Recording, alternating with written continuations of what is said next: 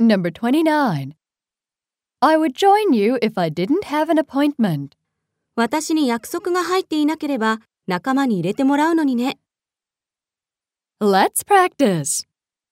雨が降っていなければゴルフをするんだけどね。 I would play golf if it wasn't raining. 車を持ってたらドライブに連れて行ってあげるのにね。 I would take you for a drive if I had a car.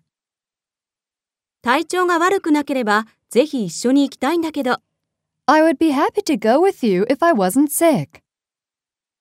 もっとお金があれば夕食をおごってあげるんだけどね。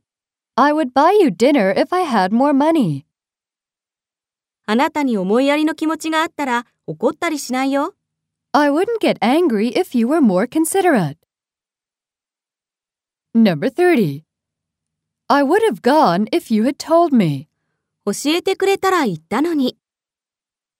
Let's practice. 頼んでくれたら手伝ってあげたのに。